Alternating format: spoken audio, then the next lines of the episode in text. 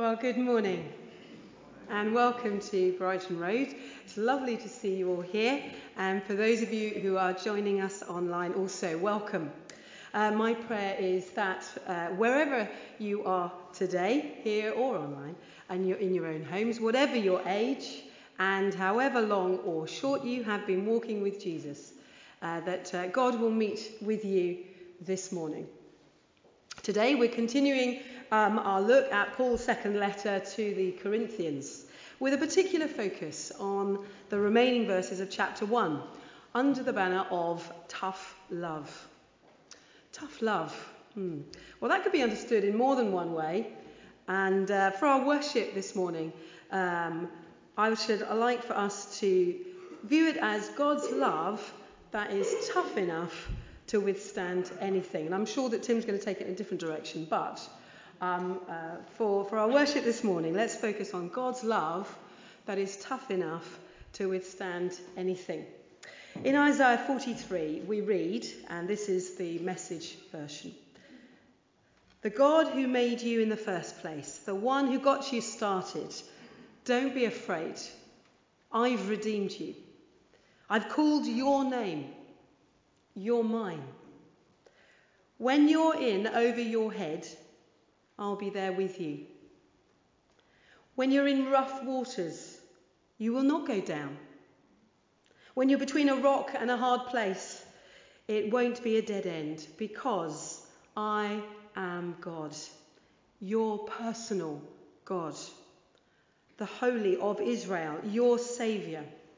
I paid a huge price for you. All of Egypt with rich Cush and Seba thrown in. That's how much you mean to me. That's how much I love you. I'll sell off the whole world to get you back. Trade the creation just for you. When we are at our weakest, lowest, God's love is tough enough to withstand the price to be paid to rescue and restore us. So let us stand to sing, worship, and praise the one whose love is amazing. And can it be? Let's stand to sing if we're able.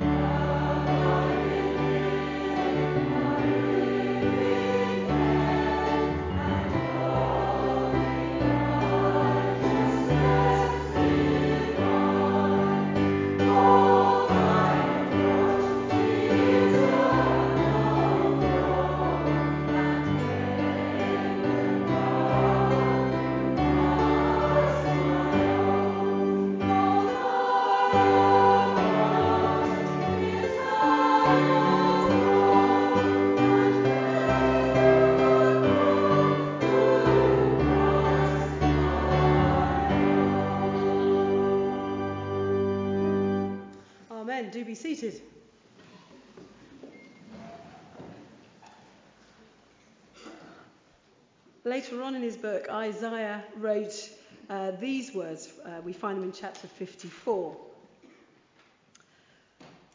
Though the mountains be shaken and the hills be removed, yet my unfailing love, says God, for you will not be shaken, nor my covenant of peace be removed, says the Lord, who has compassion on you. I want to read those words for you again. Let them sink in.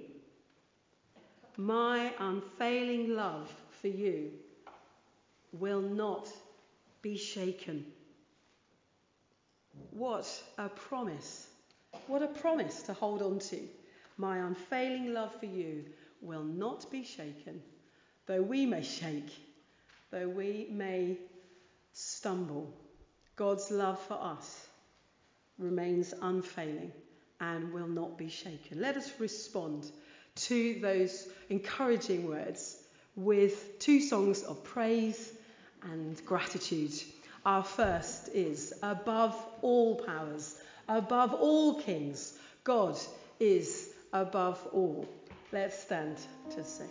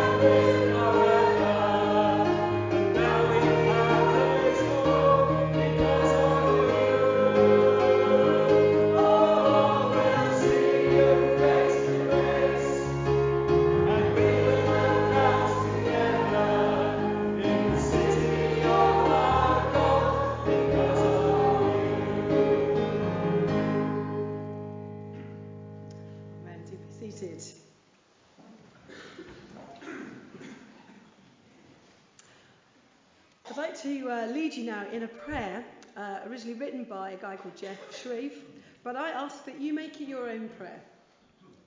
In a couple of places, I'm going to uh, stop speaking so that you can silently add what's personal to you.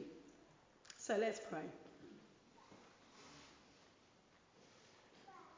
Dear God, I hate to say it, but I've been guilty of grumbling and griping about all my problems and trials. I fail to be thankful and to remember that you are at work in my life, even through all the troubles. Please forgive me, God. I want to be a person who keeps my eyes on you and praises you, no matter what may come my way. So thank you, God for these good things, these blessings that are in my life.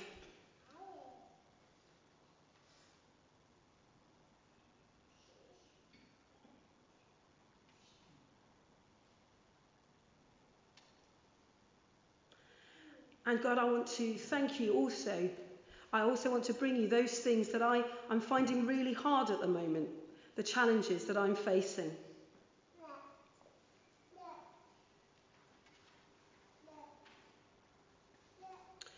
Lord God, I know you are in control of all things. I know you love me and work all things together for my good. I choose to trust you, Lord. Teach me to be a praiser who always finds the good and not a complainer who always finds the bad. In Jesus' name, Amen.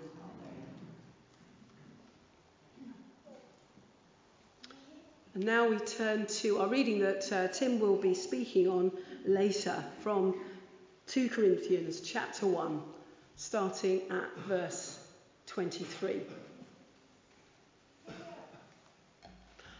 I call God as my witness that it was in order to spare you that I did not return to Corinth. Not that we lord it over your faith, but we work with you for your joy because it is by faith you stand firm. So I made up my mind that I would not make another painful visit to you. For if I grieve you, who is left to make me glad but you whom I have grieved? I wrote as I did, so that when I came, I should not be distressed by those who ought to make me rejoice. I had confidence in all of you that you would all share my joy.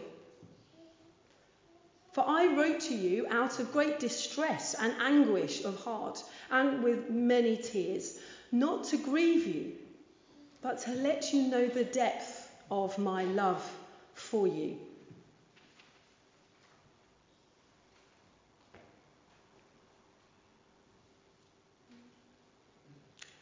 Let's continue in our worship as we stand and sing to one whose name is love.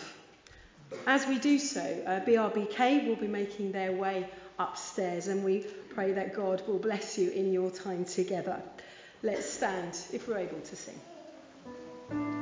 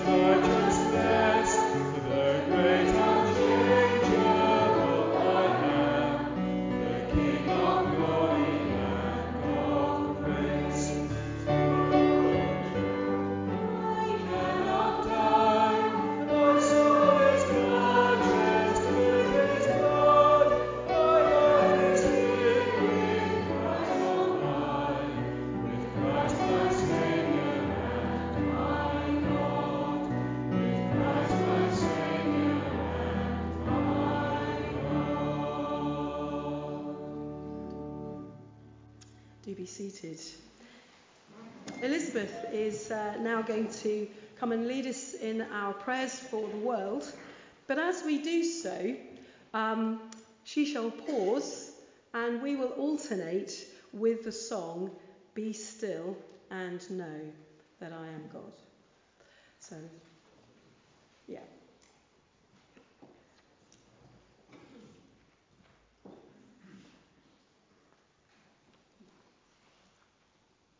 Let's pray.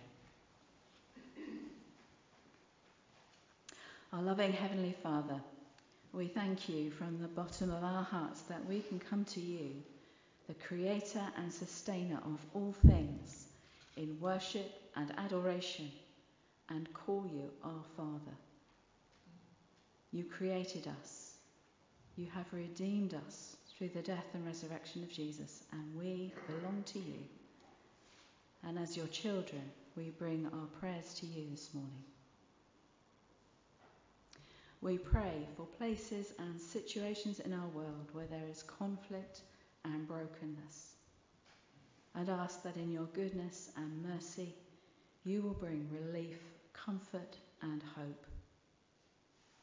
We pray for nations torn apart by war, communities split by ethnic, racial, or religious conflict, people devastated by natural disasters, crushed by poverty, or oppressed by the authorities that rule over them. In a few moments of silence, we think of particular places or people around the world that need your peace, your justice, your reconciliation, and your healing.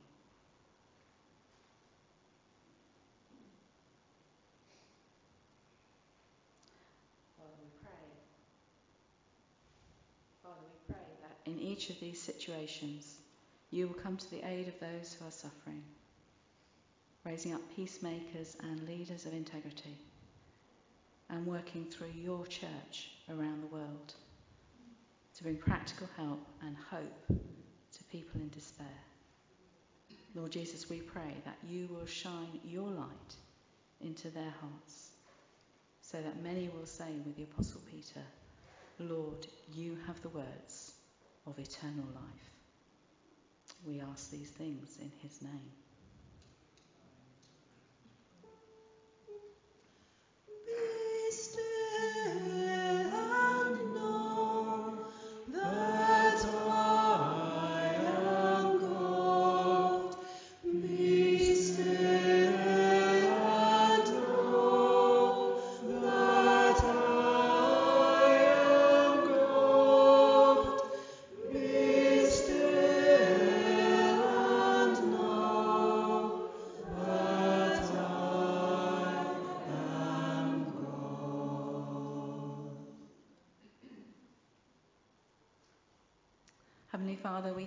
For the privilege we have of living in peace and security in this town.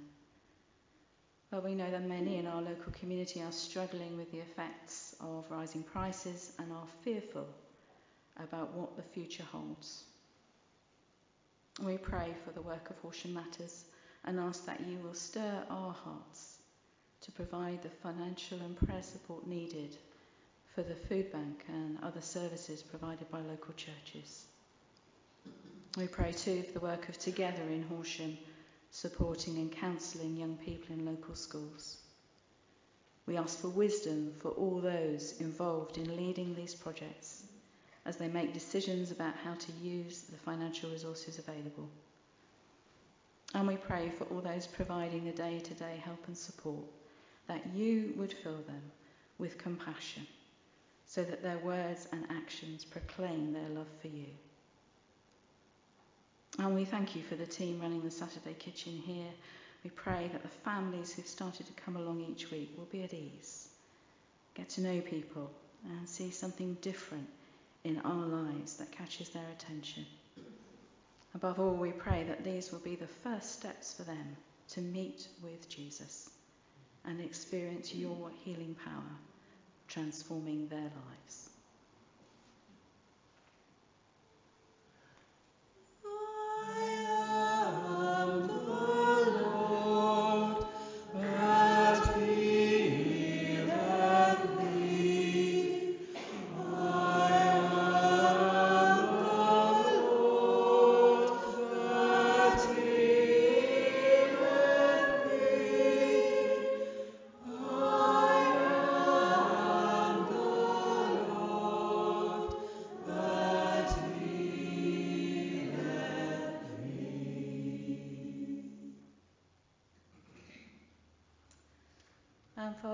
For ourselves in our church, in our homes, and in our daily lives. As the Apostle Paul wrote in his letter to the Romans, we pray that we will not be conformed to the pattern of this world, but transformed by the renewing of our minds as we offer our lives to you, so that we may be able to test and approve what is your good, pleasing, and perfect will.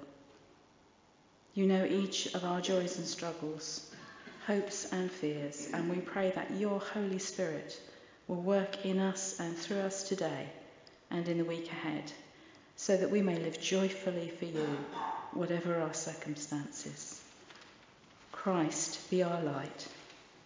Shine in our hearts. Shine through the darkness. Christ, be our light. Shine in your church, gathered today. Amen.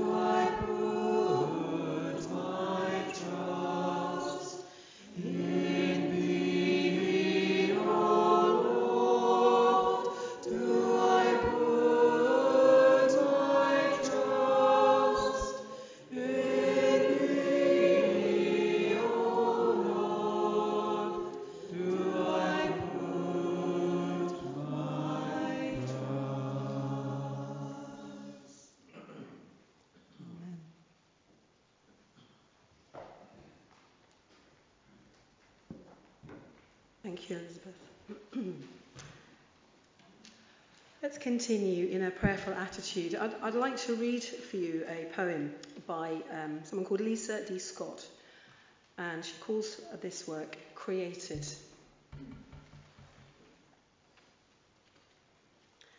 When God created you, He knew what He would see someone that wasn't perfect, or in heaven you would be. He put you here on earth to lead this life you live, learning as you go, giving what you can give. He knew that you would stumble and sometimes even fall. He knew that you would suffer, and in Jesus Christ you'd call. Mistakes and bad decisions he knew you would make to live and learn from them. Sometimes feel they're more than you can take. He's had a plan for you from the very first day. Frustrating times will be, but soon you'll see his way. Love, hope, and faith, he'll give this all to you. Patience, please, my friend.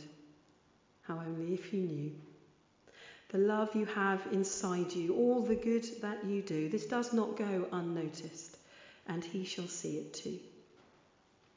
He'll carry you if he needs to, and hold you when you pray. He knows the pain you carry each and every day. One day you will see what I've been telling you the love that He's been saving, He created just for you. Before Tim comes and speaks on the 1 Corinthians passage, let's sing Love Before the Dawn of Time. We were chosen by our Maker and we are cherished for eternity. Let's stand to sing.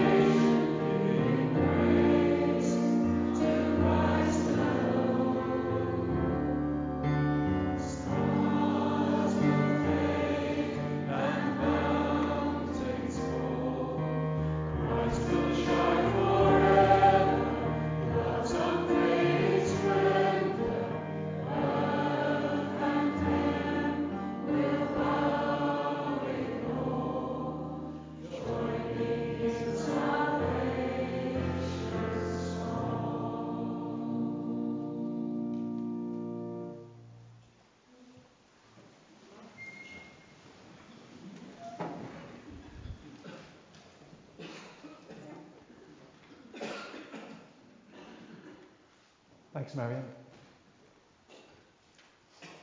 You know, some letters that are written should never be read by the person they're written to.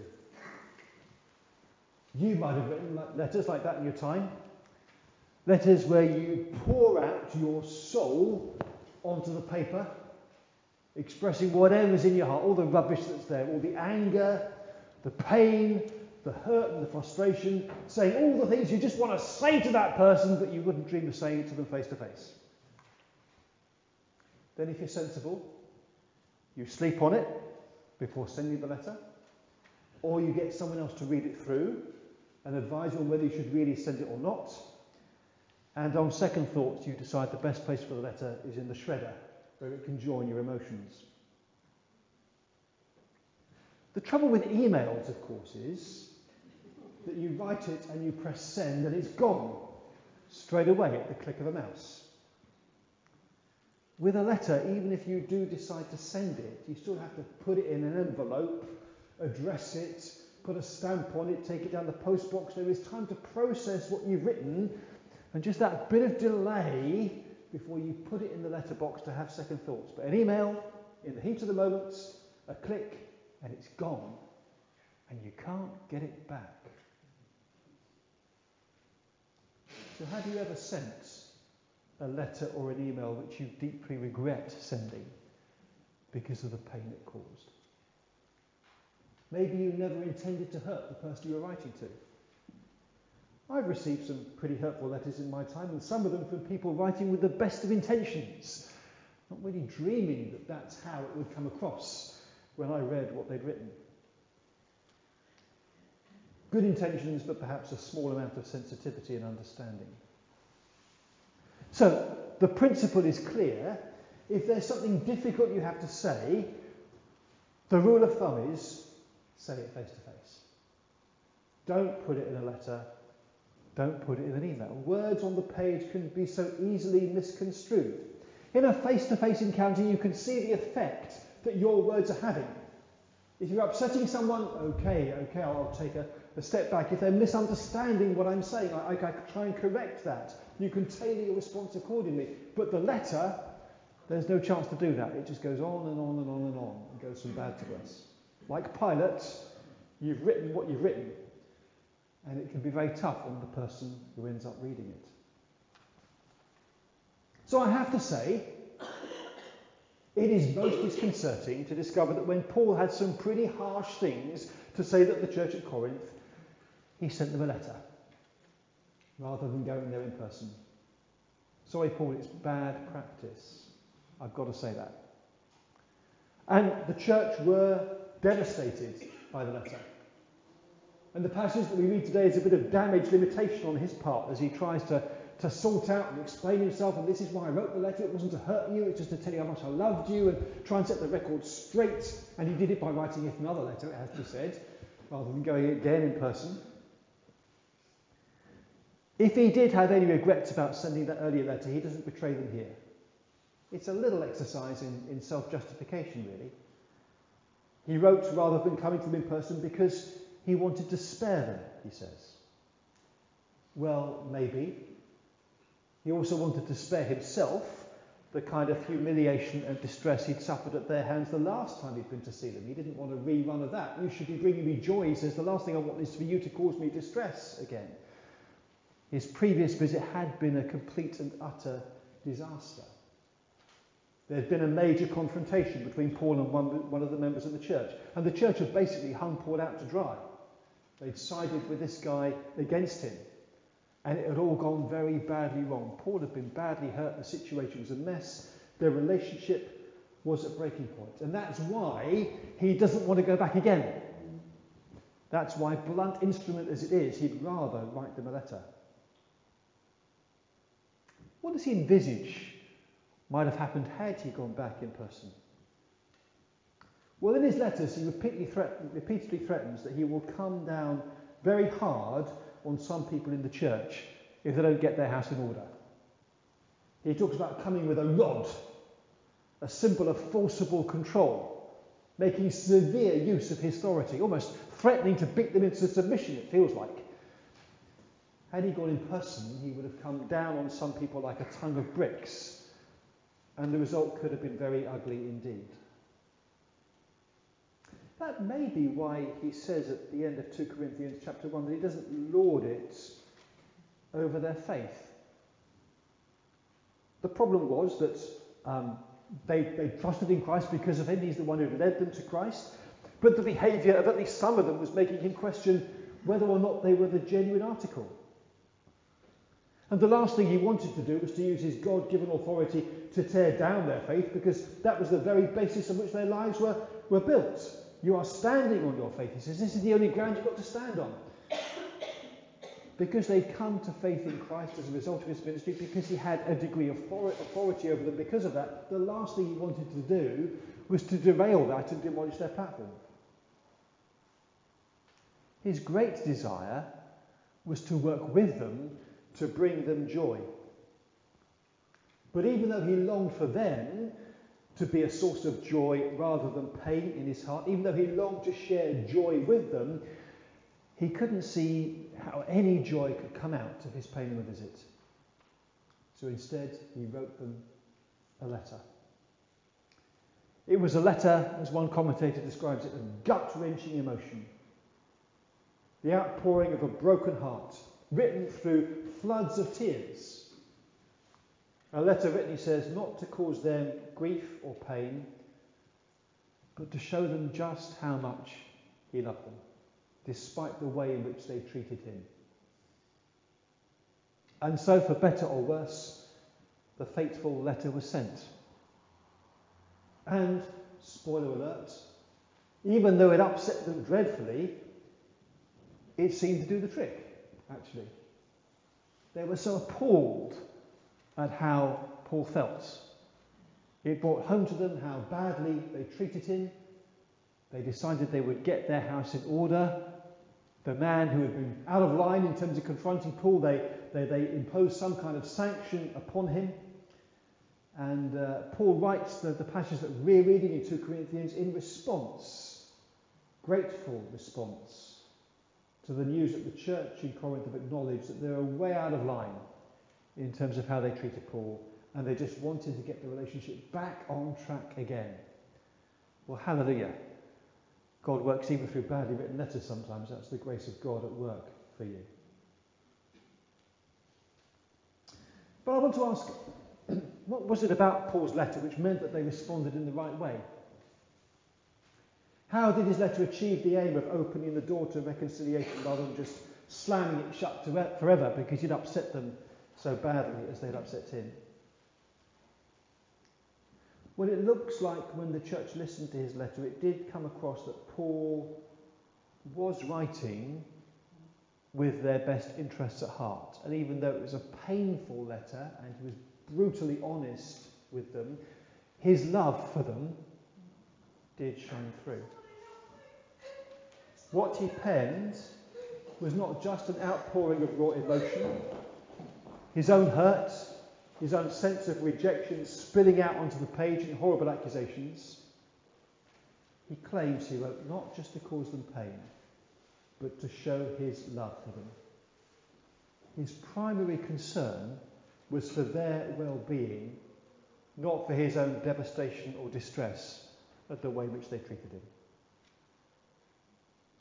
He talks about distress and anguish of heart, as if his, his heart is compressed here, restricted, almost as if he can't breathe properly. What if he, he is describing physical symptoms here? What if he is talking about heart palpitations and panic attacks? What if he was so upset by what was going on, this affected him in a physical way? These kind of physical heart symptoms can be triggered by fear. What if he was that anxious about their well being? Breathlessness, heart palpitation, panic attacks. These are the, the signs of stress caused by acute anxiety. What if he was actually sick with worry over them? And it was that which he expressed, that which they picked up. They realised, my word, look how much this man really does love us. And if that's what Paul was going through, if that's what he managed to communicate in the letter, then you can understand why they were moved to respond in the way that they did. Here was a man in pain, but whose pain was clearly caused by his love for those who treated him very badly. And who managed to express and communicate that in a letter which let them know just how upset he was. And he was able to do that because his love for them, his commitment to them, was genuine. And love hurts. Principally, love hurts because the person loving makes themselves vulnerable to being hurt. I don't think you can love without being vulnerable, really. You can't love without being hurt sometimes. Jesus shows that supremely on the cross, doesn't he? It's there in the suffering of Jesus, the intense suffering of Jesus for the world that we see God's love for the world. The ultimate expression of God's love is the pain that his son went through on the cross. You want evidence that love hurts? You look at Jesus. You see it there. God can't love us without hurting for the world, without hurting at our rejection of him, the sin that we commit, the pain that's in the world, taking all that into himself. Love hurts. You can't love without being vulnerable. But love also hurts because sometimes love says things that the other person would rather not hear. Speaking the truth in love is very difficult to do. Sometimes we think because I love that person, I'm going to keep quiet. That's not always the most loving thing to do. Sometimes we speak but not in a loving way and, and, and cause damage without achieving anything. Love finds a way of expressing what needs to be said. And that can be difficult to say and difficult to hear sometimes. But if we walk together and watch over each other as we are called to do, that sometimes means we need to say the difficult things to each other to keep each other on track. And I guess a key test of whether such words are genuinely spoken in love or not is whether, yes, we, we have the, the genuine aim of the other person's well being, but also we speak such words gently and with trepidation, recognizing that however well meaning we may be, it's easy to get it badly wrong. So, whenever we speak, we need to listen first, carefully, attentively, empathetically. So we don't just impose our views on them, what we think they need to hear, without really understanding who they are, what they're going through, where they come from. Love sometimes says the difficult thing, but love always listens first, carefully to where the other person is at, and then cautiously, with trepidation, might speak. But we are respectful to the other person's point of view and recognize the risk that we ourselves might get it wrong. Humility is a key part of love speaking to somebody else.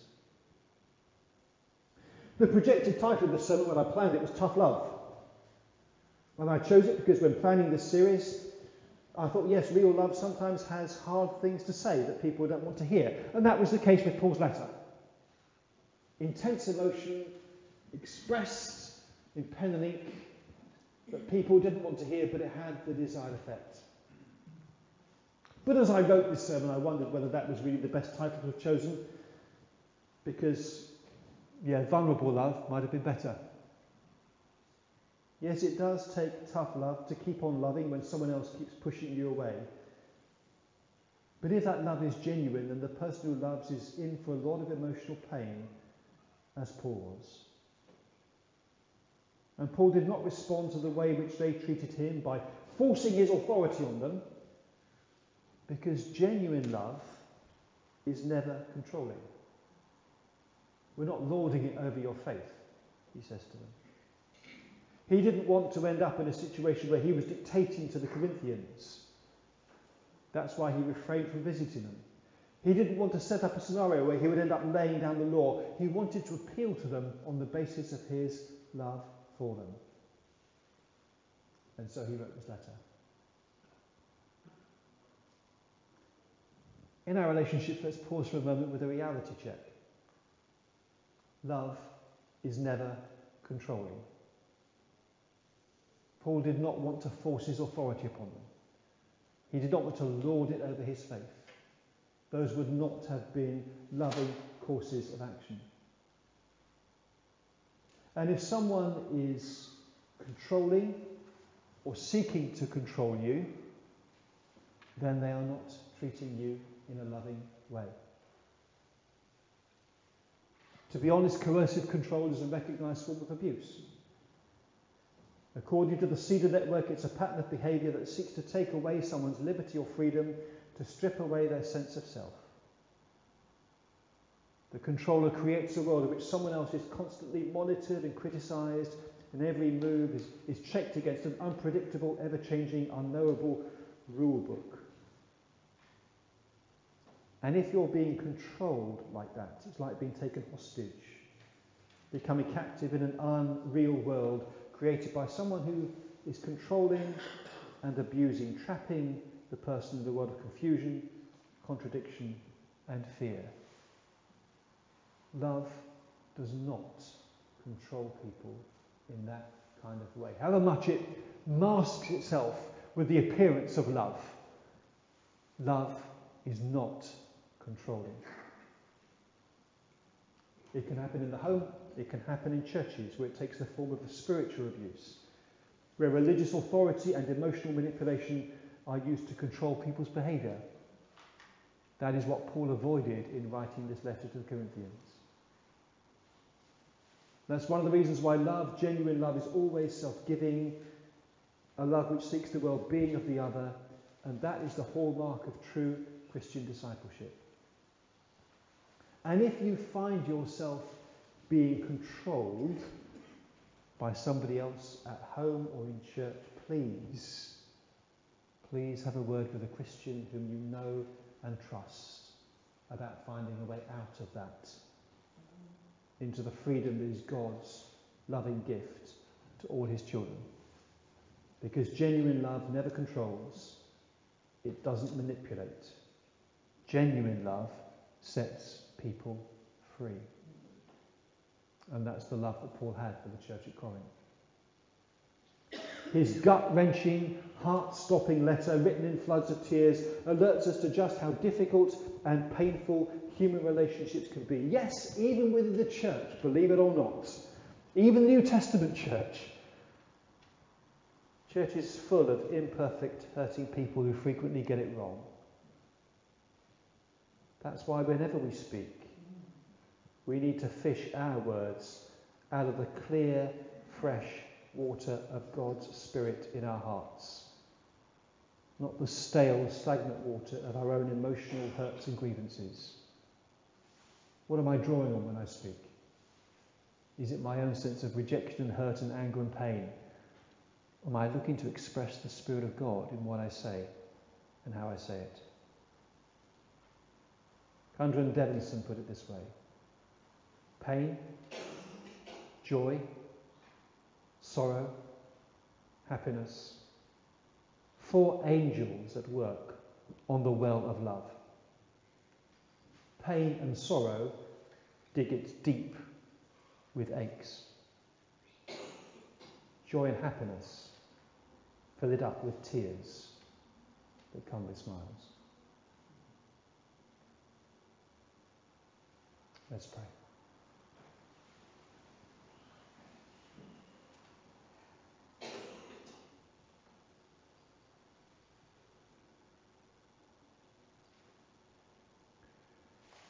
Lord, thank you for your love which bears our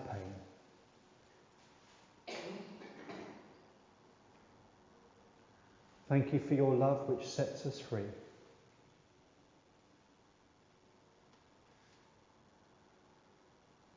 Thank you that you pour your love into our hearts.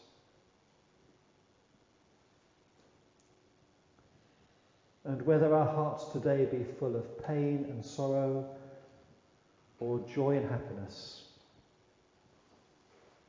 Lord, would you bathe us in the clean water of your Holy Spirit?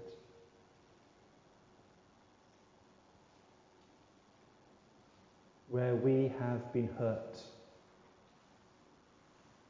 would you heal us?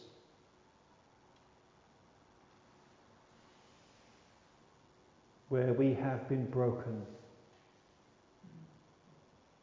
would you mend us?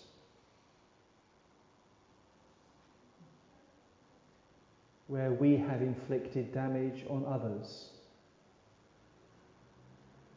would you forgive us and repair what we have done?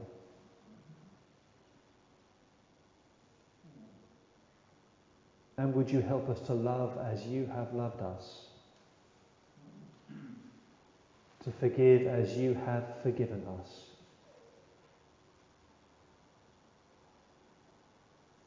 Where we are wrong, would you put us right?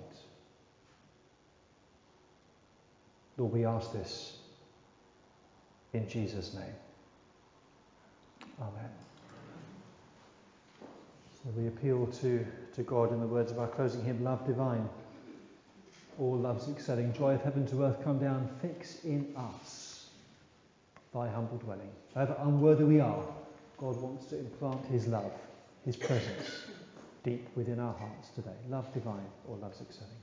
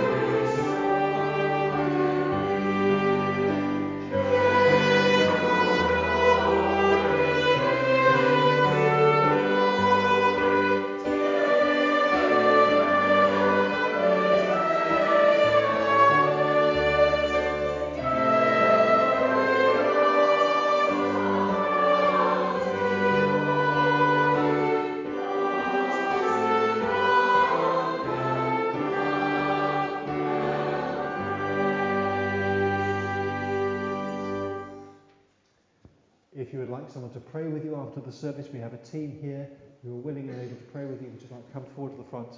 They will pray for you as the service closes.